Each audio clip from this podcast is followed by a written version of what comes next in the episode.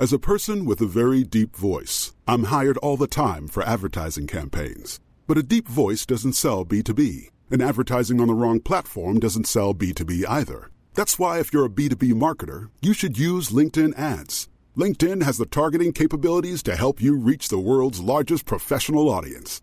That's right, over 70 million decision makers all in one place. All the big wigs, then medium wigs, also small wigs who are on the path to becoming big wigs.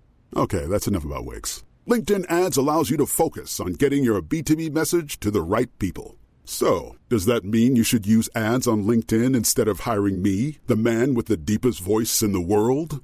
Yes. Yes, it does. Get started today and see why LinkedIn is the place to be to be. We'll even give you a $100 credit on your next campaign. Go to linkedin.com slash results to claim your credit. That's linkedin.com slash results. Terms and conditions apply. Ryan Reynolds here from Mint Mobile.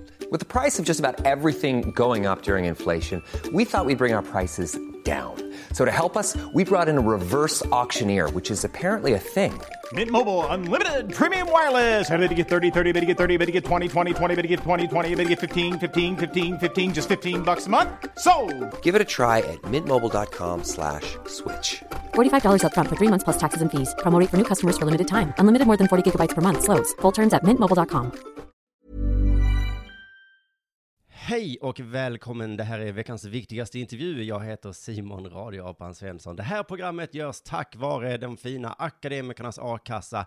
Är du inte med i en A-kassa så tycker jag att du ska gå med i just Akademikernas. För att det kostar bara 90 kronor i månaden och blir du arbetslös kan du få runt 15 000 kronor i månaden. Vad sa du? 15 000! Det är, ja men det är ju bra helt enkelt. Det, det är bara, bara gör det. Och om du ansöker nu så har du chansen att vinna en Apple TV. Det enda du behöver göra är att ange koden VVI, alltså som i veckans viktigaste intervju, på det här ansökningsformuläret. Och då är du med och tävlar om en sån här Apple TV. Läs mer om den här tävlingen på Akademikernas A-kassas hemsida www.aea.se snedstreck VVI. Det där eh, hittar du ganska lätt. Nu är det väl ändå dags att sätta igång med denna veckans viktigaste intervju. För idag sitter jag mittemot Åsa Lindeborg. Och jag tänkte fråga henne saker som varför hon älskar Vladimir Putin så mycket. Och, och hur det känns att vara intelligent, intellektuellt ohederlig. Och om hon är antisemit. Men vad sa du?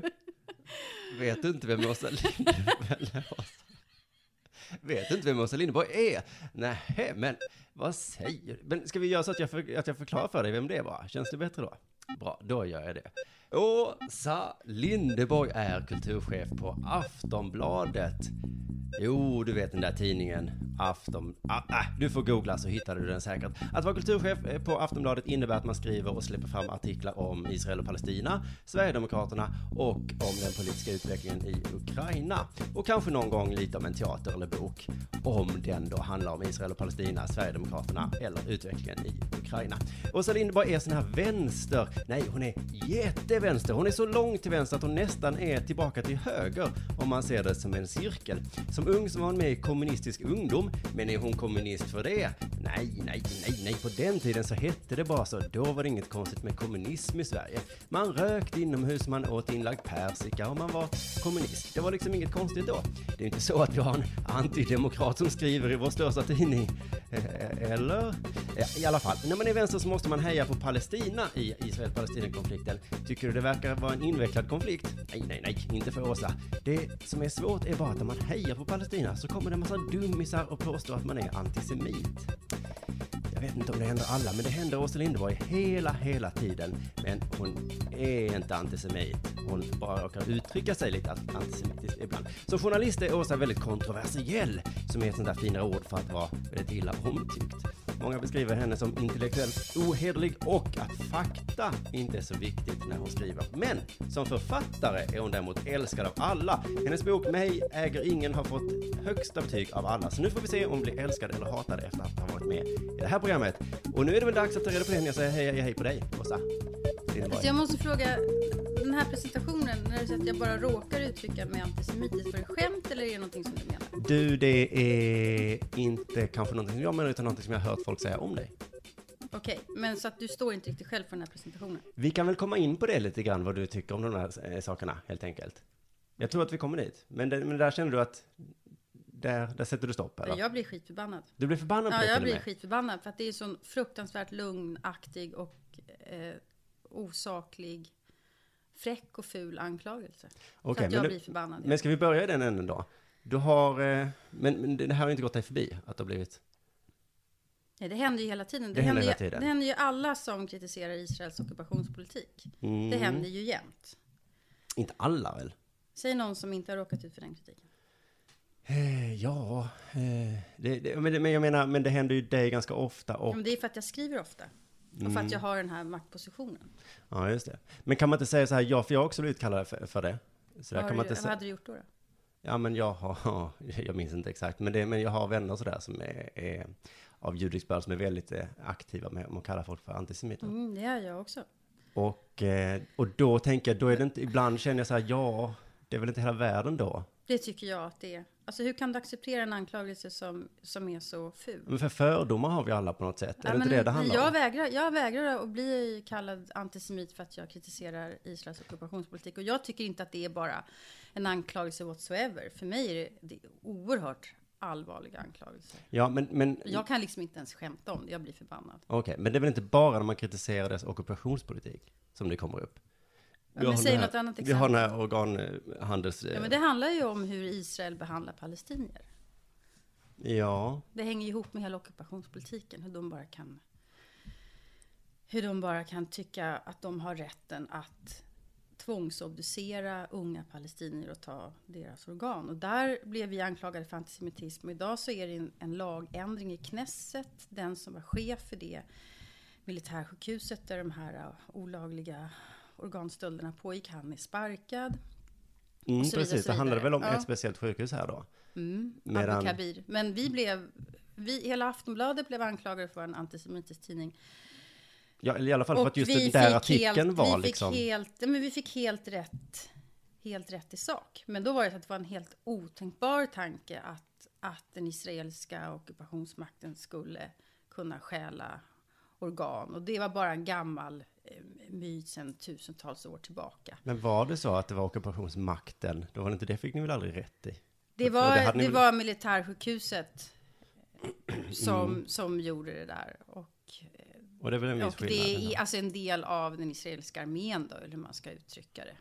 En Mm. enorm, alltså det var korruption, men det var ju också med, med eh, israeliska statens goda minne, eller hur man ska uttrycka det. Men jag, men jag Så förstår jag tycker det här fick, programmet fick en tråkig start, för att för mig, jag kan aldrig skämta om det här. Det Nej. här är inte roligt. Nej, det, det- är liksom, det är inte kul. Men det finns ju ändå väldigt många människor som också tar det här på största, största allvar. Om, som är verkligen min- har tagit illa vid sig av Absolut. saker som du har sagt och skrivit. Men hur känner du om sånt då? Jag mår jättedåligt av det. Men har du någon gång backat och sagt okej, förlåt, jag kanske uttryckte Aldrig. mig? Aldrig därför att jag har inte gjort det. Jag har aldrig uttryckt mig antisemitiskt. Men vadå, deras Jag kommer från en familj, jag kommer från en familj där, där man under andra världskriget, så min, min mormor och morfar var, var kommunister och under andra världskriget så gömde de judar på flykt. Mm. I min familj har de suttit i arbetsläger för saker och ting de har trott på. Idén om alla människors lika värde och demokrati. Det här, jag, liksom, jag är full av fördomar, det är alla människor, men jag har aldrig uttryckt mig antisemitiskt. Jag har inte gjort det. Men okej, men då är det kanske bara, eh, alltså i den här diskussionen att, att man fastnar i vad är det att vara antisemiter? Mm. För är det inte, jag uppfattar det lite grann som att ha fördomar om till exempel. men kan du säga någonting som jag har sagt om judar som skulle vara en fördom som har, alltså, om judar? Alltså jag har skrivit någon gång att judar har ett särskilt karaktärsdrag eller att det är judarna som ockuperar delar av Palestina. Jag har inte ens uttryckt mig så. Jag pratar om Israel, jag pratar om, om regimen i Israel och israeliska armén. Mm. Men om jag återgår att det finns människor som tar illa vid sig och, och då känner du, då Mm. är det de som är för känsliga? Eller du tänker att, Jag kan förstå att saken, alltså jag, jag förstår att saken är, att allt som har med Israel att göra är väldigt, väldigt känsligt. Det fattar jag ju själv. Och jag, kan, jag förstår att de, att, att man kan ha svårt att värdera det jag säger. Det kan jag förstå. Men jag tycker ändå att det måste finnas någon rimlighet i, något, något, liksom något rimligt i kritiken och i påståendena. Det tycker jag. ja, men så det räcker inte med en liten fördom för att du skulle, Ja, men du, jag, ge mig ett exempel på en enda fördom. Som jag har vädrat om judar. Ja, men, ja, men eh, jag har ju mest den här artikeln i, i huvudet just nu då. Donald Boströms text. Ja, precis. Det väl, jag vet inte riktigt varför egentligen du skulle bli smittad av den. Men, Nej, du men har jag har ju den och. Mm. publicerat den och jag har försvarat den. Och det är, en, det är en, en artikel som har lett till... Men där drogs det liksom om linjer att det fanns folk i USA, judar i USA då, som var kopplade till den här handeln i, i Israel. Det var, det var ju problemet att vi inte var tillräckligt tydliga med att säga att det här att, det pågår en, alltså det pågår en organtrafficking över hela vär- världen varav Israel är ett centrum. Det hade vi kunnat sagt tydligare för att få... För att, poängen med Donalds text var ju att han i flera år har velat pratat om just det där och ingen har lyssnat och så såg han plötsligt en chans att tror och just tack vare det där så är det ju enorma förändringar i Israel. Och idag är, i Israel är det ju inget kontroversiellt längre med den här artikeln. Det är ju bara i Sverige som det är det. att just er artikel blev kontroversiell Mm. just eftersom... Ja, men den är inte kontroversiell längre i Israel. Nu är det liksom, Donald åker ner dit och är liksom respekterad. För att han avslöjade någonting som de själva inte... Men varför tror du att det är just du då som får eh, stå till svars för anklagelser Ja, men för därför att, för att Är du jag mer är... orädd än andra eller? Är du, Ja, men jag, eller är du klumpig Ja, eller är du... nej, men jag skriver ju, jag har varit väldigt engagerad i den här frågan och som kulturchef så var jag också ansvarig för publiceringen av den texten. Och, Det är mest den som har... eh, Nej, jag har blivit anklagad för antisemitism i, ja, så länge jag har skrivit. Okej. Först, det började med att jag ifrågasatte och fortfarande ifrågasätter att vi ska ha den här statliga propagandamyndigheten Forum för levande historia. Som har till uppgift att lära barn att det är otäckt med eh, nazism och kommunism och allt möjligt. Jag tycker, inte, jag tycker att det är sådana här propagandainstitut som finns i just öststaterna eller diktaturer. Man ska inte få lära sig att det är fel med nazism. Det får man lära sig i skolan. Men jag tycker inte att vi ska ha en myndighet som lär ut det. Det tycker jag är någonting och annat. då- Och då, och då, blir jag, då blir jag anklagad för antisemitism och för att jag skulle ha för, för, förnekat förintelsen. Alltså det var ganska tungt eftersom jag stod och undervisade om förintelsen på Uppsala universitet. Och så fick jag en stor artikel mot mig i Expressen. Så för mig är det här liksom... eh, Jag kan inte skämta om Jag kan skämta om väldigt mycket, men det här jag kan inte skämta om. Och att jag överhuvudtaget pratar om det offentligt är ju ganska... Det har jag aldrig gjort förut. Jag tänkte inte att jag skulle göra det heller, men jag blev helt överrumplad av den här introduktionen faktiskt. Okej, förlåt. Men då... Men, då ehm, Du får gärna... Ja. Men jag skulle vilja hänga kvar lite för att... Men som du säger att du alltid Mm. blivit anklagad för. Men jag förstår om du känner att... ehm, men det är en väldigt jobbig anklagelse såklart. Mm. Men om jag blir anklagad för saker så, så går jag ju alltid in i mig själv och tänker liksom, ja men okej, vad, vad var det som föranledde den här kritiken och så. Men, men du har aldrig hittat Mm. Du, någonting? jag har rannsakat det tusen Ja. gånger med allt möjligt som jag har skrivit. Mm. För jag tycker att det är, om man, om man har någon form av intellektuella ambitioner, framförallt om man är radikal, då måste man gå till botten med sig själv. Vända ut och in på sig själv. Mm.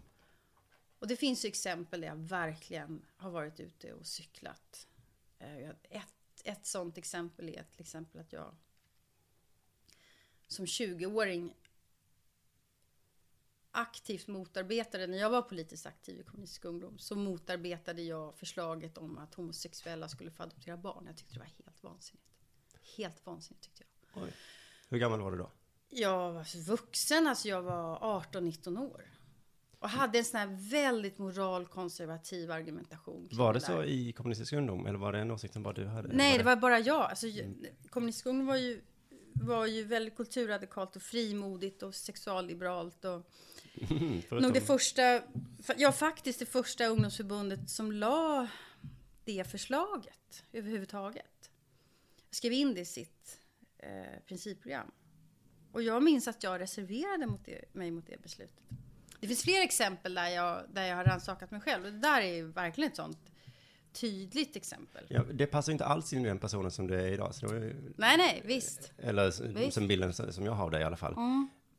Men, vad, men du var ändå nästan 20 år. Men vad hände? Var det Mm. plötsligt en dag som du tänkte så? Oj, vad håller jag på med? Eller var det? Nej, det gick inte över en natt eller sådär, men... men eh, eh,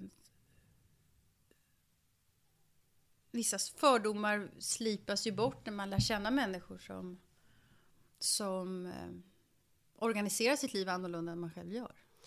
Mm. Men du, du, vi har ju redan pratat massa politik här och du Mm. har pratat om din, eh, var politisk redan eh, hela tiden. Och du är kulturchef. Jag vet inte, är det jag som är dum nu? Nej, det tror jag Mm. inte Men alls. när jag läser det, det handlar så mycket om politik. Vad är, borde det Ja. inte vara, är det du eller jag som inte förstår vad ordet kultur? Vi, Sverige har ju en, vi gör kultursidor som vilar tillbaka på en tradition som är egentligen från slutet på 1800-talet, dansk tradition. Georg Brandes och liksom man tog ut kultursidorna ut i samhället och sa att, att vi, ska, vi ska se hur samhället ser ut, vi ska värdera samhället och vi ska påverka samhället. Så en samhällstillvänd kulturjournalistik som fanns redan då. Och sen eh, är Aftonbladet en kulturradikal kultursida, precis som Dagens Nyheter var tidigare med Olof Lagercrantz på 60-70-talet. Men om man tittar på Expressen och Svenska Dagbladet, eller inte, inte Svenska Dagbladet, Expressen och Dagens Nyheter så är det också väldigt mycket samhälls... Alltså idé, idéanalys, det är mycket faktaböcker som är recenserade, mycket samhällsdebatt. De har haft jättemånga Men är artiklar om namnet Ryssland nu till exempel. missvisande? Eller du tycker att, du? är namnet kultur missvisande idag? Nej, det idag? tycker jag inte. Därför att jag räknade faktiskt idag på statistik för hela förra året. Och eh, över, alltså en majorit, överväldigande majoritet av artiklarna är konst, teater, skönlitteratur. Och sen så har vi också väldigt mycket politisk satir i form av teck, skickliga tecknare som Liv Strömquist och Nina Hemmingsson och Pontus Lundqvist och flera andra. Ja, just det. Då blir det någon slags blandning. Det är liksom nästan originalkonstverk kan man säga. Men hänger ni Mm. med nöjesgänget på Aftonbladet? Nej, Inte alls. Ni vill hellre vara med nyhetsgänget på andra sidan eller? det är en sån här liten egen enklav. Men, men det sitter ett stort hus, för jag tänker Af- Aftonbladet är så Ja. himla stor, eller man Ja, säger så, och många säger. Aftonbladet är dåligt, en del säger bra, men det är för att det Ja. går inte att säga det för att, eller? Nej, Tycker det- du att Aftonbladet är bra?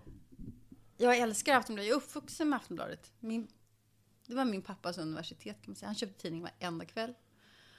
Och läste också kultursidorna. Inte alltid, men ibland. Så jag vet ju att det går att göra kultursidor även för arbetarklassen eller för den som inte har någon högskoleutbildning överhuvudtaget. Men det är ganska svårt. Om man, om man, tar, om man jämför med Dagens Nyheter så har ju, och Svenska Dagbladet så har de en ganska välutbildad medelklass. De vet vilka de gör kultursidor för, i storstadsmänniskor. Medan vi ska göra kultursidor för hela Sverige och de, hälften har liksom... Alltså jättemånga har inte ens gått gymnasiet.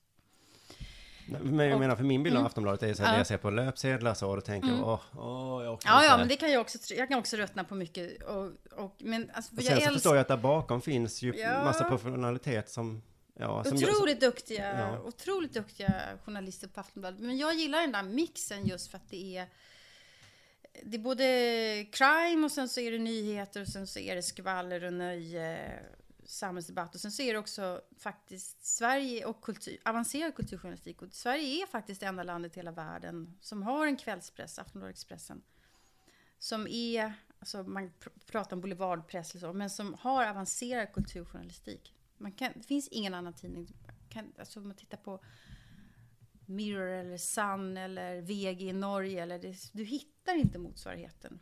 Och jag tycker det är så jäkla det här läckert, fina då mellan liksom det samhälleliga och det kulturella. Ja, både liksom högt och lågt. Det är väldigt folkligt, det kan vara väldigt slamrigt, det kan vara braskiga rubriker, det kan vara nakenchockar, det kan vara också eh, så intellektuella diskussioner som är på, på, en, på en väldigt avancerad nivå, men förhoppningsvis pedagogiskt så att så många som möjligt kan förstå.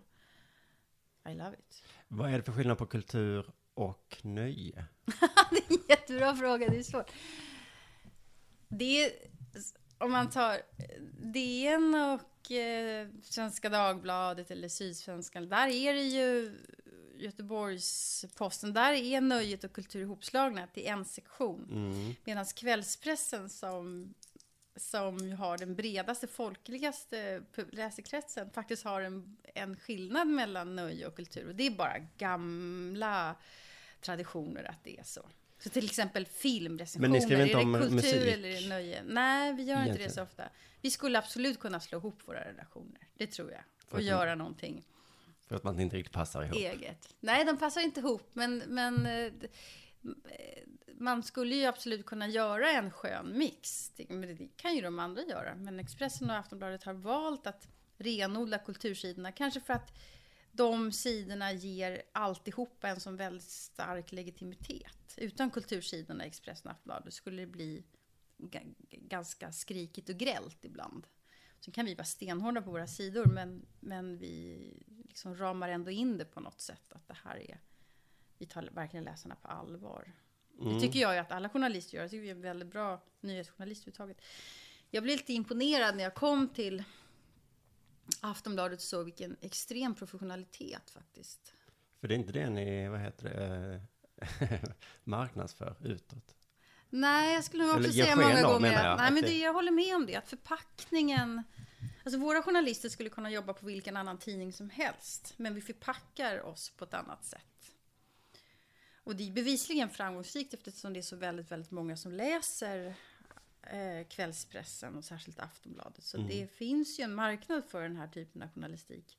Man lurar in eh, dem med en plastig yta sen där bakom sig. Ja, kanske, men tyvärr också stöter man ju bort väldigt många. Mm, jag tror att ni har stött bort mig i många, många år. Men Ja. nu så börjar jag lite vekna. vad är det som du, vad är Ja, men jag som bara får på dig riktigt på inte, ja, men jag har faktiskt på riktigt inte fattat. eh, Ja, men jag tror att det var sportdelen som Ja. långsamt fick mig att fatta. Men vänta här, det här är jättebra. Ja, det Då är kanske det finns otroligt bra på bra. andra delar också. Ja, vad Alltså, roligt. mm. Vad roligt. För jag märker det att samma funktion spelar lite grann kulturen. Att, att man ser att det här är någonting för mig och så börjar man läsa även någonting annat. Då som man tänker att man aldrig skulle köpa tidningen för.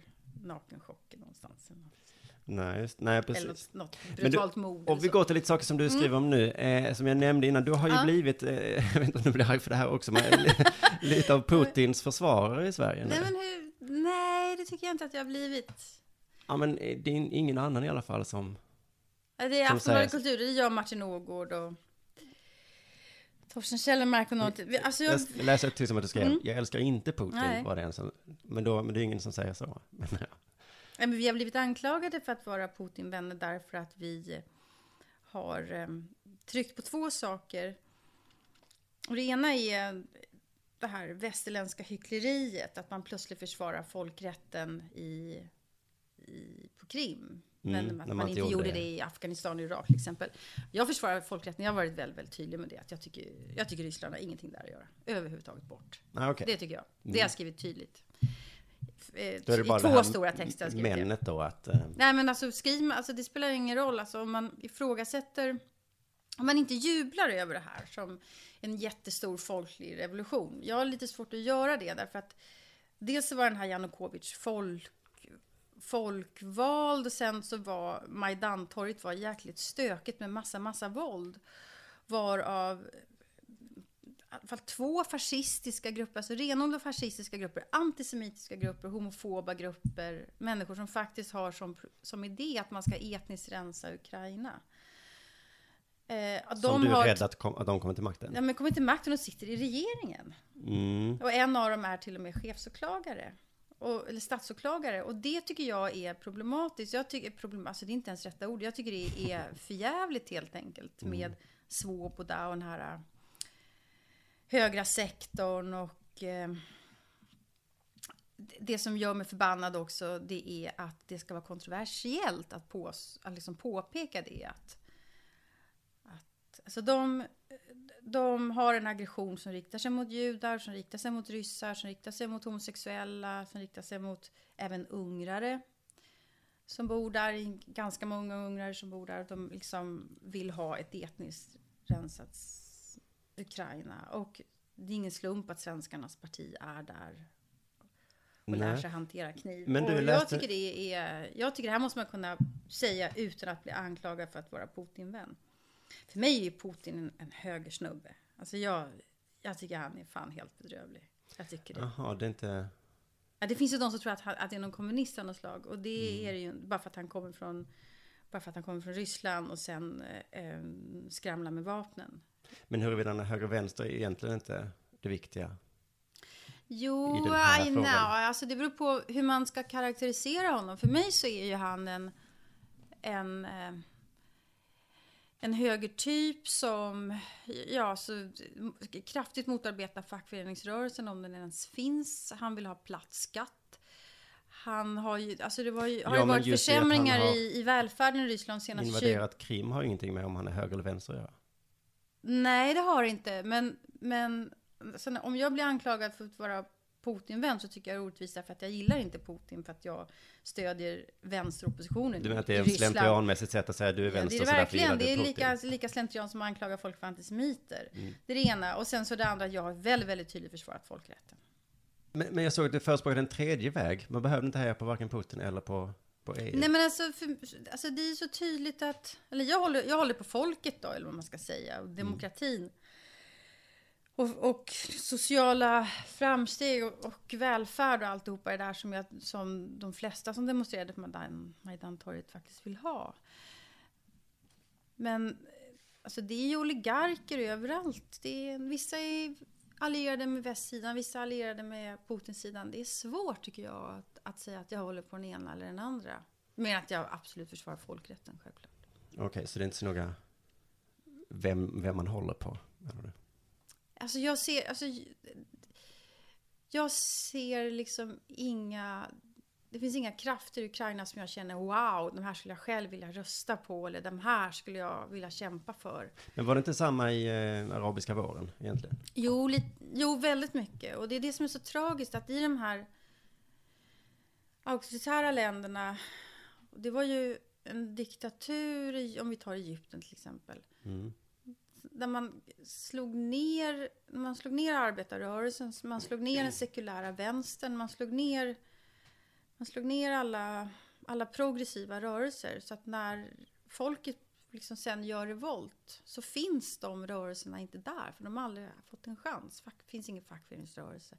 Liksom 800 strejker i Egypten innan Mubarak full, men det fanns ingen fackföreningsrörelse som är sekulär eller sådär. Så att den kraften finns inte, utan vad som fanns då var Muslimska brödraskapet. Och jag tycker det är, helt, det är helt sjukt nu, de har dömt 529 personer i Muslimska brödraskapet till döden. Flera journalister, västländska journalister, sitter fängslade, anklagade för samröre med Mubarak. Alltså det är välrenoverade, duktiga västerländska journalister. Inte tala om inhemska journalister. Där bryr man sig inte så mycket om, för det är, det, Egypten är en väststödd eh, militärdiktatur. Men det är klart att det är en tragedi. Men jag, liksom, Muslimska brödraskapet är ju inte mitt parti i alla fall. Nej. Men kan du förklara för mig som är inne i den här debattvärlden. Mm. Under arabiska våren så det slog mig att det var så konstigt att det blev liksom en debatt mot vänster och höger plötsligt. Det Mm. var som att, vad var det nu? Högern sa ni stöttar det muslimska brödraskapet, sa de till Mm. er. Och jag minns inte vad ni hade för svar där. Och sen så nu är Ukraina nästan samma sak nu då. Mm. Det är kalla kriget som... Ja, att det precis. blir som en intern Ja, vänster-höger-debatt helt av rätt de i här. det. Du har helt rätt i det. Och jag fattar inte riktigt varför det måste bli så. Jag måste bara säga när det gäller då i den arabiska våren så har Aftonbladet Kultur haft en stor battle inom vänstern. Alltså det finns de som har varit, exempel ta Libyen, så finns det de som var för och de som var emot en, en invasion av Libyen. Och alla de åsikterna rymdes inom vänstern. Och de fick lika mycket plats på Aftonbladet Kultur. Jag tycker det är liksom viktigt att visa. Men, och det är samma sak när det gäller Egypten. Men det är ju något kalla krigstänkande som man är inne i. Och det är det, är det där som stör mig. Att om man då som jag säger så här att jag, jag vägrar gå med på det här. Utan jag vill ha en tredje ståndpunkt i det här. Då blir man anklagad för att vara Putin-vän. Ja, och då kommer Ja. det ett eh, slag från det här och så Ja. kommer det tillbaka Ja, då. det blir ett skyttegravskrig. Jag tycker att det är så otroligt tråkigt. Det så du- jävla du tycker- trist. ja, okej. jag, hat, jag liksom tycker det är så trist. Jag trodde ni tyckte om det på något sätt. nej, nej, det gör inte jag. Jag tycker man... Man måste kunna försöka hålla flera tankar i luften samtidigt. Jag säger inte att, alltid att jag lyckas med det, men ambitionen måste ju ändå vara det och att man ska försöka tolka varann på ett intellektuellt och schysst sätt, tycker jag. Ja, men jag har Mm. läst nu om det. Då det är det inte många, men några stycken som har skrivit att du just eh, har fula debattknep och... Mm. Och- Ja, det har jag inte sett själv, men, men ge ett exempel. Ja, men jag har inga exempel, men det är inget som har nått dig. För jag, jag har försökt Nej, leta jag- efter det då, men jag hittar inget. Liksom. Okej. Att det skulle Nej, vara men- intellektuellt ohederlig, som jag sa i början. Ja, men jag, då måste, jag kan inte ta ställning till det om jag inte har, får Nej. något konkret exempel. Men jag försöker alltid vara Ja, det var nog det jag undrade då. Nej, jag försöker alltid vara Mm. schysst. Jag, eh, ja, verkligen. Och jag vill att de texter som vi publicerar också ska vara sakliga. Ehm, sen är jag rätt driven retoriker. Ja, man säga. Vad Det det? skolas man till. Ja, men alltså att... eh, den, jo, att man kan bygga upp en text på ett dramaturgiskt skickligt sätt så att man, mm, så att man får sina poänger väldigt tydlig, alltså klart tydliggjorda och man har en väldigt tydlig debattmotståndare så att säga. Det är den här som jag vänder mig mot. Och Mm. det där kan ju en del eh, provoceras av tror jag. Att jag har liksom en sån kraft i mina ord när jag skriver. Men, men eh, det är många stör sig också på att jag är... Men då menar du att det gör du lite medvetet för att du, du vet att du har en motståndare där borta och nu skriver jag det här så att jag ska trigga igång. Jag vill, jag vill vara tydlig när jag skriver. Men eh, alltså jag tycker att alltså, alla, så de mesta sakerna, alltså det mesta som händer är ju väldigt, väldigt komplext. Det kan vara svårt att ta ställning. Men då kan man redovisa å ena sidan och å andra sidan, men sen så måste man ändå ta ställning. För att, sen kan man ändra sig om man, om man har haft fel. Men jag tror ju ändå på det där att man ska våga stå för någonting. Jag tror att om jag hade varit liberal, då hade, ingen, då hade man inte reagerat lika mycket. Utan det är det att jag kommer med åsikter som ingen annan vågar ha. Det är det som gör att jag blir så, så avskydd och, och, eh, anklagad för ytterligare åsikter som jag faktiskt inte har. För du är nästan den vänstraste som finns. Av de som Jag skriver. känner ingen i alla fall som vänster. Fast jag tycker att jag bara är Nej, men jag tycker liberal i väldigt många frågor tycker jag. Alltså, eller jag tycker det är tråkigt att det inte finns fler liberaler om jag säger så.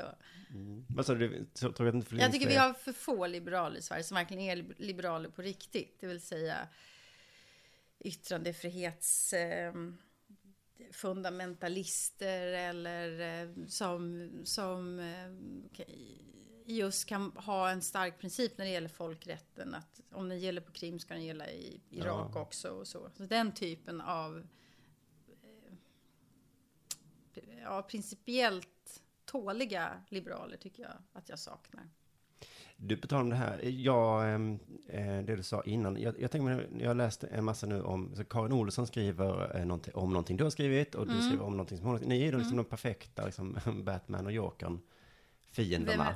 ja, precis, det, det vågar jag inte Vem säga. är Nej, men det kvittar, men ni är de perfekta fienderna liksom. Så jag undrar, har ni kontakt ibland och säger så här, för det blir ju bra show för oss som läser. Jag svarar inte alltid på allt som Karin skriver för att jag tycker just att det är osakligt och eh, många gånger att det är... Ja. Eh, relation jag tycker alltså när jag toppen. träffar Karin så jag tycker ju om Karin. Eh, sådär, alltså jag, så, jag... Det där vad man tycker och inte tycker om människor, det har liksom inte med saken att göra utan det är... Där är jag som Jan Myrdal tror jag. Jag, jag, går på, jag går på text, helt enkelt. Jag går på argumentation, jag går på text. Sen kan det finnas en, en människa som har skrivit den här texten som jag har ett helt annat förhållande till som människa än som skribent. Mm. Det blir annorlunda när man träffar en person när man ser vad den har skrivit. Ja, jo, och det är väldigt många som blir överraskade när de träffar mig, för de tror att jag ska vara jätte, jätte, jätte otrevlig och sen så ser de att jag både kan hälsa och le och, eh, och så, eh, och tacka för maten. Och eh, det tror ju inte folk riktigt. Så att, mm, jag tycker att det är viktigt att man kan när man argumenterar ska man bara gå på text. Det tycker jag. Är det sant som jag läste att du grät när Berlinmuren föll? Det var ett citat runt mig. Ja, det är det där sånt där citat som... Det är ett sånt exempel. Om man skriver en text man verkligen blottar strupen. För att jag, det var med anledning av Berlinmurens fall 20 år sedan. Nu är det väl 25 år sedan, men det är en text som jag skrev flera år sedan. Och så, så tänkte jag att jag ska, jag ska verkligen beskriva mina upplevelser hur det var att vara ung kommunist och ha eh, mo- mormor och morfar från, som har bott i Sovjet och som verkligen älskar Sovjet. Och att liksom våga vända ut och in på sig själv. Eh, då gjorde jag det i den texten. Och det har stått mig dyrt. Därför att... Ja, ja, då så nu klickar- används det som Då som används du- det emot mig. Och det där... Det där eh, jag skulle skriva om den. Jag skulle skriva den texten igen och igen och igen. För att jag står för den. Men det är ju också ett exempel på hur otroligt antiintellektuellt eh, och hämndgirigt samhällsklimat vi har i Sverige tycker jag. Hur hårt det är. Att, att någon som faktiskt försöker rota lite i sig själv i offentligheten. Den, den eh, blir ytterligare förlöjligad skulle Ja, jag ja. säga. Men lite som Mm. om du hade skrivit det här med att du var emot eh, homosexuella skulle få gifta sig. Så hade folk sagt det. Det är ju Åsa som... Ja, tack och lov så är det ingen text som jag skrev då, Nej. utan det var bara en intern diskussion. Ja, just det. Och den kan jag ju inte förneka, det hade jag ju sagt. Men jag, visst skulle jag Men kunna skriva en sån här, text. men var du ledsen då på den tiden? Så du tyckte det var lite obehagligt? Det var en chock för mig. Alltså min mormor och morfar hamnade i en depression och det var... Eh, alltså chocken tror jag var att... Hela, jag är uppvuxen med hela den här kalla krigsidentiteten. Och där jag hade försvarat jag hade försvarat en massa... Det är det jag tycker är så intressant. Alltså hur kan svenska kommunister kämpa varenda demokratisk och social reform vi har i Sverige. En, finns, vi har inte en, en, vi har inte en lag inom ramen för liksom vad vi kallar för det demokratiska komplexet som inte kommunister har kämpat för. Å ena sidan. Å andra sidan, hur kan man fullständigt blunda för diktaturen i Sovjet och säga att arbetarklassen hade det så bra eller det fanns visst en fri press eller sådär. Hur, alltså hur går det där ihop i en människas hjärna och kropp? Och i, det- din, och i, i din egen hjärna och kropp? I min liksom? egen hjärna och kropp, men framförallt i min mormor och morfars hjärna och kropp. Ja, okej. Min mamma hade ju liksom frigjort sig från det där mycket, mycket mer. Eh, Men eh, jag var ju väldigt mycket mormor och morfars flicka. Och det där tycker jag är otroligt intressant. Och liksom, även liberaler kan ju, borde ju kunna brottas med samma problem. Alltså hur kan jag, hur kan jag försvara den liberala friheten och USA liksom, och hur bra allting är där. Och blunda för hur man hjälpte fram Pinochet eller Vietnamkriget eller Irakkriget, Afghanistan nu. Alltså hur, det, det borde vara samma clash i liberaler tycker jag. Borgerliga intellektuella. Men, men man avkräver bara självprövning och avbön av vänster. Okej, men det där var ett litet ett sätt för dig att Människor. göra upp med den där perioden. Alltså jag, håller, jag gör fortfarande upp med det där jättemycket och det är mitt, det är mitt det skrivprojekt som jag håller på med nu. Jag gör upp med det där. Men jag skulle vilja, jag skulle önska att fler kunde göra det även bland eh, borgerliga tänkare. Göra upp med den här blinda USA-tron som de fortfarande har dessutom. Ja, ja. Jag tänker att det måste vara svårt att vara vänster nu för tiden när arbetarklassen är med. Den är så svårdefinierad. När arbetarklassen är med. Den är svårdefinierad, arbetarklassen. Ja, Att nu är det de som inte har jobb som är arbetarklass. det är många akademiker som också står utan arbete, men framförallt så är det ju det är ju fortfarande så enligt SCB att hälften av alla som bor i Sverige tillhör LO-kollektivet. Det är samma siffra som på 70-talet. Så det är antingen så har du ett jobb inom LO-kollektivet eller också är du pensionerad inom LO-kollektivet eller också så är du arbetslös inom LO-kollektivet eller också har du eh, föräldrar som tillhör LO-kollektivet. Alltså du är barn i LO-kollektivet. Men LO är ju, alltså nu, jag vet inte hur många Mm. procent var det av de LO-medlemmarna som röstar på Sverigedemokraterna? Nej men det är ju många. Så- det är så att- absolut många. Och du menar, det måste det. också bli någon liten clash Ja, ja. där. Och- Vad är det jag, Ja, ja. jag på Och arbetarklassen ser inte ut som när min pappa var, Nej. eller när jag var liten, min pappa var medlem i Metallarbetarförbundet. Utan arbetarklassen idag är ju mycket mer splittrad. Många jobbar inom kommunal, många pratar inte svenska, många, eh, många har tvingats till att bli egna företagare, de som tidigare hade stora arbetsplatser och sådär. Och många röstar på Sverigedemokraterna därför att man inte tycker att Socialdemokraterna har kommit med en tillräckligt alternativ politik till den borgerliga. Men du, visst har du skrivit ändå att Sverigedemokraterna är liksom inte en del av den borgerliga sättet att tänka och hela den här, den strömningen. Mm. De har ju ett... ehm, Men samtidigt som sa du nu då att de är också ett eh, bevis på att Socialdemokraterna inte har kommit med rätt. Jag menar, det är ju väldigt vulgärmarxistiskt att säga att arbetarklassen inte skulle kunna vara borgerlig. Vulgärmarx. Mm. Ja, det är alltså det, det skulle jag aldrig säga. Den kan ha otroligt borgerliga värderingar, till exempel, eller konservativa värderingar när det gäller könsroller eller eh, eh, fri kärlek eller sådana saker. Eller vad ska kultur vara? Så där kan, där kan ju arbetarklassen vara mer eh, konservativ än Än de konservativa. Ja, kanske, eller än, än den här kulturradikala medelklassen som jag själv tillhör. Sen kan ju, om man tittar på Sverigedemokraterna, i nio fall av tio så har de röstat med regeringen de senaste sju och ett halvt åren. Ja, men nästa, efter nästa ju- val blir det ju tvärtom när sossarna sitter vid makten. Ja, det ska bli intressant att se, vi får se. Men, Mm. eh, men de har ju, de börjar ju förstå, Sverigedemokraterna, att de vinner väljare på att ha, lägga sig lite mer till vänster när det gäller ekonomiska och socialpolitiska frågor. Men det, Det kan, de vara ett först nu. exempel på när du har ehm, skrivit så här lite ohederligt, eh, eller vad sa, intellektuellt ohederligt, Mm. när man säger lite svepande sådär att ja, ja, men Sverigedemokrater det är ju bara ett bevis på, eller en följd av den borgerliga eh, tänkandet som sprider sig och så. Fast det har jag väl aldrig sagt? Att det är en följd av det borgerliga tänkandet? Ja, det väl var det där Breiviks, eh, att, oh, jag minns det här för dåligt, men eh, efter Breivik så var det väl också någon, någonting, Problemet med Breivik-debatten det är att, att, att högern aldrig har velat ta i den. De har aldrig velat göra upp med Breivik och säga vad är det i Breiviks tankegods som även vi delar? Till exempel islamofobin eller eh, men islamofobin finns ju även som du själv sa i, I? i eh, vänstern. finns det islamofobi i vänstern? Ja, lika mycket som det finns Var hos, någonstans hittar du den då? Ja, men var hittar du den hos höger menar du? Menar du att det inte finns islamofober inom högern? Ja, den Hela den, här, hela den här terroristlagstiftningen vi har är ju islamofobisk. Ja, men den finns väl överallt? Islamofobin finns överallt, men du hittar den inte inom vänstern på samma sätt som du hittar den inom högern. Absolut inte. Eller synen på att kvinnor ska vara kvinnor. Och det, finns en massa, det finns ju massa föreställningar i Breiviks tankevärld som också finns inom stora delar av borgerligheten.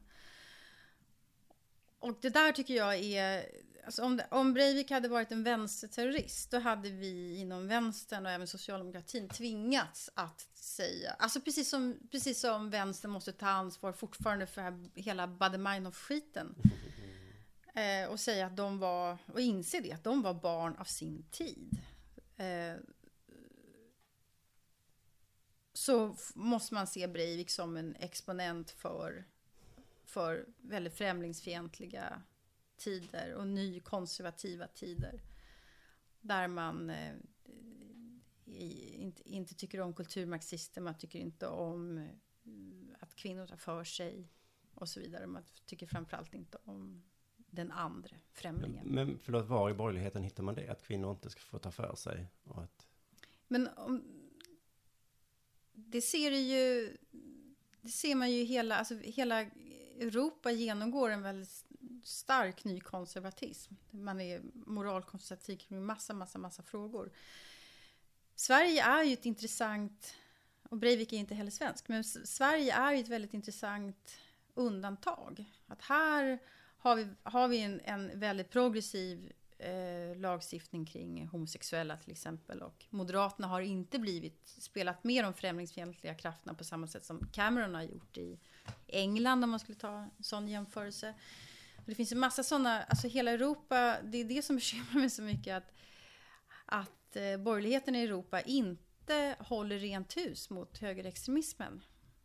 Att man gör inte det. Och men här i i Sverige, Sverige så har man det. ju verkligen gjort det och Mm. den texten har jag skrivit. Att eh, jag är så glad att vi har en höger i Sverige som, som inte har gett Sverigedemokraterna lillfingret. För det har inte Reinfeldt. Sen kan man tycka att Tobias Billström har liksom fört en annan sorts politik och så. Men, men, men Moderaterna har inte visat någon som helst förståelse för Sverigedemokraterna. Och det är en sån höger vi vill ha. Och den texten eh, skulle jag kunna skriva igen och igen och igen. Jag tycker det är viktigt. Men sen vet man inte vad som händer när Reinfeldt slutar som partiledare. Så det finns säger- ju, mullrar ju inom Moderaterna nu att de tycker ju att man ska ta liksom att Reinfeldt är en clown och naiv, bla bla, när det gäller invandringsfrågan. Att man måste börja diskutera det. Mm. Men så det är en rädsla du har när du tittar eh, på resten av Europa? Ja, det är det verkligen. Och att bara det att Hö- Höjre i Norge har bildat regering med, med FRP. Är ju, det är ju som att... Det, alltså, ja, nej, men där är ju Sverige annorlunda. Eller Sannfinländarna i Finland är jättestarka. Dansk Folkeparti är jättestarka. Och högern anpassar sig till det där. Det är samma sak i Holland, i Belgien, i alltså, de flesta andra länder. Italien. Ska vi reda upp det också? Jag har sett eh, saker om att du skulle stötta vänsterextremistiskt våld. Mm. Och så. Och något har du väl ändå skrivit om den här Husby, så här, äntligen händer det som måste hända. Och så. Finns Nej, det någon men skillnad? jag, har, du- har du läst den texten? Eh, ja. Jag läser himla mycket av dig nu på sistone. Att Okej.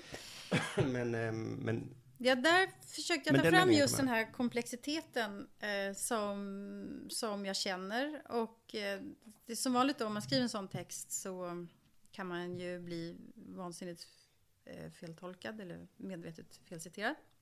ja, det är det debatten är jag försökte säga där med den texten och, och det står jag för att eh, jag vill att någonting ska hända för jag tycker ju att samhället är, är på, på väg åt fel håll och jag tycker och blir också otroligt irriterad över att, att ingen reagerar, ingen, ingen gör någonting. Och sen så börjar det koka i förorterna. Och då känner jag, en del i mig känner äntligen händer någonting.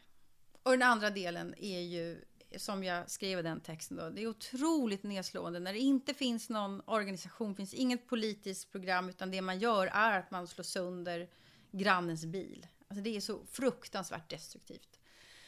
Var, Och vad den, den formuleringen som blev mest omdiskuterad på Avpixlat, det var ju att jag säger att det är en sak att kasta sten på polisbil och någonting Ja, annat att kasta sten på ambulans. Och det, det menar jag verkligen att det är. Därför att för, för de som bor i förorten, eller för många, för, in- inte för de flesta, för de flesta är polisen en trygghet. Men för många så är polisen en representant för, för eh, den här det här repressiva samhället som bara är ute efter att sätta dit folk. Och som kommer in med ett brutalt övervåld också, en överlägsenhet i de här förorterna. Eh, att kasta sten på dem har jag, jag försvarar inte, men jag har större förståelse för det än att kasta sten på, på ambulans. Okej, så det är inte det För det kan man ju liksom det bara- all... Nej, nej, utan jag bara försöker värdera, alltså de representerar olika saker av i statsmakten. Eller vi har, vi har sjukvård och vi har också polis som tillhör de repressiva delarna. För de flesta i förorten tror jag att de skulle vilja att det var fler poliser som åkte runt där. Mm. Men de får ju bete sig inte som svin då, helt enkelt. Skrika apajävel och sådär som de gör i Rosengård. Nej, just det. Men precis, men inte det. Om vi ska klara upp det här då, det var inte det att du på något sätt försvarar någon slags, någon form av våld. Jag har jättesvårt att... Jag, bara olika slags jag har inga problem att försvara att, att förorten gör uppror. Jag skulle vilja att, att alla gjorde Vad menar du uppror. med uppror då? Att man organiserar sig, att man, att man säger ifrån och att man Okej. ställer krav. Men det var inte det som hände egentligen där då? Ja, alltså, det, alltså de uttryck som det tog sig blev ju att man slog sönder fönster och eh, brände eld, alltså tände eld på grannarnas bilar. Och det är ju, det är ju att rikta sig mot dem som står en närmast, eh, eller som borde stå en närmast. Och det är ju, går ju inte att försvara. Hur sjutton skulle jag kunna försvara det? Och där blir jag liksom irriterad på den här innerstads klassvänstern som jag själv liksom socioekonomiskt tillhör. Att där fanns det en revolutionsromantik som, som eh, som jag hade svårt för, för att i, i, i, mig, jag har ju den också, men i mig så segrade min, min arbetarklassmoral. Den som är jävligt stark, alltså att du kan inte hålla på och tända eld på andra människors bilar och vi kan inte slå sönder saker som är våra gemensamma som vi har betalat med skattemedel. Så. Men jag förstår, jag förstår att de vill förändra sin livssituation. Men vad säger du, det är något som är härligt med revolution, sa du det? Men jag har, alltså, det finns ju ett revolutionsromantiskt eh, drag inom, inom mig. Det gör det ju absolut. Att jag vill att Det någonting ska hända. mm. Ja, det gör det. Och, och, och det har jag väldigt stark koll på, kan jag säga. För där... Där ehm, kan man bli väldigt naiv, men framförallt kan man bli tillåtande mot saker som, som faktiskt ehm, är felaktiga. Ja, just det, men... men Man kan ha förståelse för att folk vill göra revolution, men, men eh, kan det vara så att när jag vissa hör... moment och liksom, vissa saker är helt enkelt inte revolutionära. Nej, Mm. men jag kan tänka mig att ordet revolution i kanske ditt huvud är något annat än vad det är i någon annans huvud. Då. Ja, så, ja, det är det väl. Men alltså, revolution i en rent marxistisk mening, det är ju att man, att man byter ett samhällssystem mot ett annat. Sen exakt om det är med stenkastning eller med våld eller någonting. Det är Ja, men alltså med, alltså med stenkastning så, så det, det är ju, det måste ju till någonting mer, kan man säga. Ja, Eller jo, precis. helst Men jag menar, annat. ja, just det. Men det, men det kan vara så det går till. Det är väldigt sällan som det sker revolutioner som inte har någon form av våld i sig. Och framförallt som inte blir besvarade med våld. Nej, just det. Så revolutionen du, du lite brinner för är ändå en våldsam. Nej men brinner för, här, här, måste jag ändå, här måste jag ändå gå in med min, min kompetens som historiker. Som jag jobbar ändå som historiker i tio år. Och jag, det är väldigt, väldigt svårt för en historiker att hitta revolutioner som inte på något vis har varit våldsamma i en eller annan mening. Så blir det, därför att det är så jäkla stora värden som står på spel. och stora privategendomar som står på spel. revolution då. Självklart, om det var så att, att folk gillade revolution så skulle det vara revolutioner hela tiden. Min, min pappa som verkligen drömde om ett annat samhälle, han var livrädd för revolutionen. Han var livrädd att den skulle komma. Han var livrädd. för att, Därför att det blir kaos. Och därför att eh, det kan bli våldsamt. Och därför att... ehm, jag tycker också det låter jobbigt. jag tycker också det verkar jätte, jättejobbigt. Och jag tänker, jag, jag bara tänker hur otroligt svårt det är att förändra saker i sitt eget liv. Hur svårt det kan vara till exempel att äntligen besluta sig för skilsmässa. För, för att det, ka- man orkar inte kaoset. Hur jobbigt är det inte när ett helt samhälle genomgår då? Eller någon skilsmässa. Usch, jämför det inte så. Eller ja, det kanske man ska göra. jag. Du, jag ska också ta upp det här. Det blir Mm. kanske lite, du skrev, jag hittade det här citatet, det var så roligt. Mhm. Jag ska läsa vad du skrev. Om, om jag var Fredrik Reinfeldt skulle jag vara vettskrämd. Håkan Juholt är den första partiledaren på 20 år som kommer presidera ett 45% parti. Så fel du hade. Ja, visst, Haha. det, det hade jag Men verkligen. trodde du det om Håkan? Ja, jag var och lyssnade på hans installationstal där på kongressen och eh, Du rycktes med av hans härliga Ja, retorik. det gjorde jag absolut. Jag tyckte, wow, här kommer det någon med någonting annat. Och han var vänster, han ville ha social rättvisa, han pratade om vettiga saker. På ett sätt som var otroligt entusiasmerande. Och jag såg ju också på socialdemokratiska gräsrotsrötter. Jag pratade med representanter för facket. De var ju som på nytt födda. Och sen blev det Så var det din tidning som sköt honom. Sang. Ja, det kan man ju säga. Men, eh, men ehm, han var ju inte uppgiften mogen helt enkelt. Nej, men var det inte det som var hans problem? Just att du säger att du rycktes med och många gjorde det. Och det kan jag förstå. Men, men det var väl också att han inte landade liksom i, i vad som var möjligt. Utan vad som var härligt. Det vet jag inte, därför att han fick aldrig chans att prova det. Men, men jag skulle, han omgavs ju med människor som, som ehm, var helt okända, inte, inte okända, det, det är inte rätt ord, men som inte hade någon rutin eller som aldrig hade varit på den här positionen förut. Han byggde inte upp något, alltså han det var massa människor som försvann och sen så hade han, de som han plockade till, till sig höll inte heller måttet. Och han, Weidelich. han. Weidelich var ju långt till höger. Eh, och... Eh, alltså det, Men jag bara minns, eh, Det var- gick ju väldigt fort när man började. någon gång så här, sen- oh, mm. alla ska få eh, telefoni i hela landet. Det var någon Ja, som verkligen brann för. ja, det var var ju- någon som kollade upp vad det skulle kosta. Och då sa Ja. jag, det går ju inte. nej, men det, alltså det var ju det var- ganska flera sådana exempel när han pratade utan att förstå vad, egentligen vad det var han sa. jag kommer ihåg när vi, jag hade honom som gäst på bokmässan och eh, han och, och jag tog upp den här Bo- Bonniers dominans. Att borde vi inte ha en ny medieutredning? Ja, absolut, sa han. Och det är, det är en det är ett otroligt starkt löfte att säga nu ska vi utreda Dagens Nyheters och Bonniers och TV4 och bla bla bla bla deras, deras eh, makt. Det skulle han ju aldrig kunna. Det, det är ju verkligen tigga om att få hela Bonnierpressen emot sig. Det bara sa han på, på stående fot rakt av. Nej, men, men sen så tyckte jag var roligt. också med honom, att han var sån. Det var väl därför man rycktes Det man med. tyckte om honom. Men Det fanns inga problem i hans värld. Nej, men sen också för första gången på väldigt, väldigt länge som jag hade en, en, en partiledare som var genuint intresserad av kultur. Som läste böcker, som grubblade mycket över existentiella frågor. Och, Sprang du bort till dina nyhetskollegor där och sa sluta, sluta.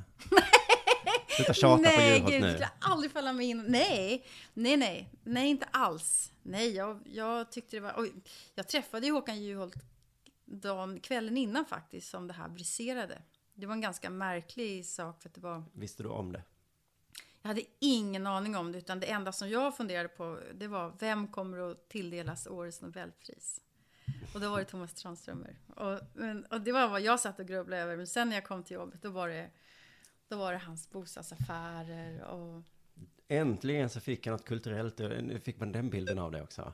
Du brydde dig inte så mycket om politik, du satt och tänkte på poesi.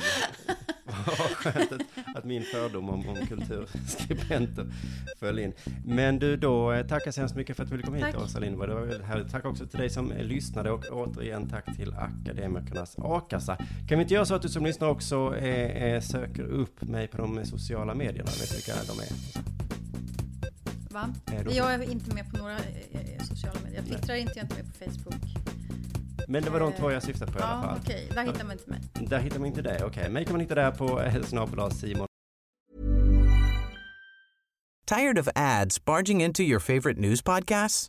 Good news. Ad-free listening is available on Amazon Music for all the music plus top podcasts included with your Prime membership. Stay up to date on everything newsworthy by downloading the Amazon Music app for free or go to amazon.com slash news ad free. That's amazon.com slash news ad free to catch up on the latest episodes without the ads. Botox Cosmetic, out of botulinum toxin A, FDA approved for over 20 years. So, talk to your specialist to see if Botox Cosmetic is right for you. For full prescribing information, including boxed warning, visit BotoxCosmetic.com or call 877-351-0300. Remember to ask for Botox Cosmetic by name. To see for yourself and learn more, visit BotoxCosmetic.com. That's BotoxCosmetic.com.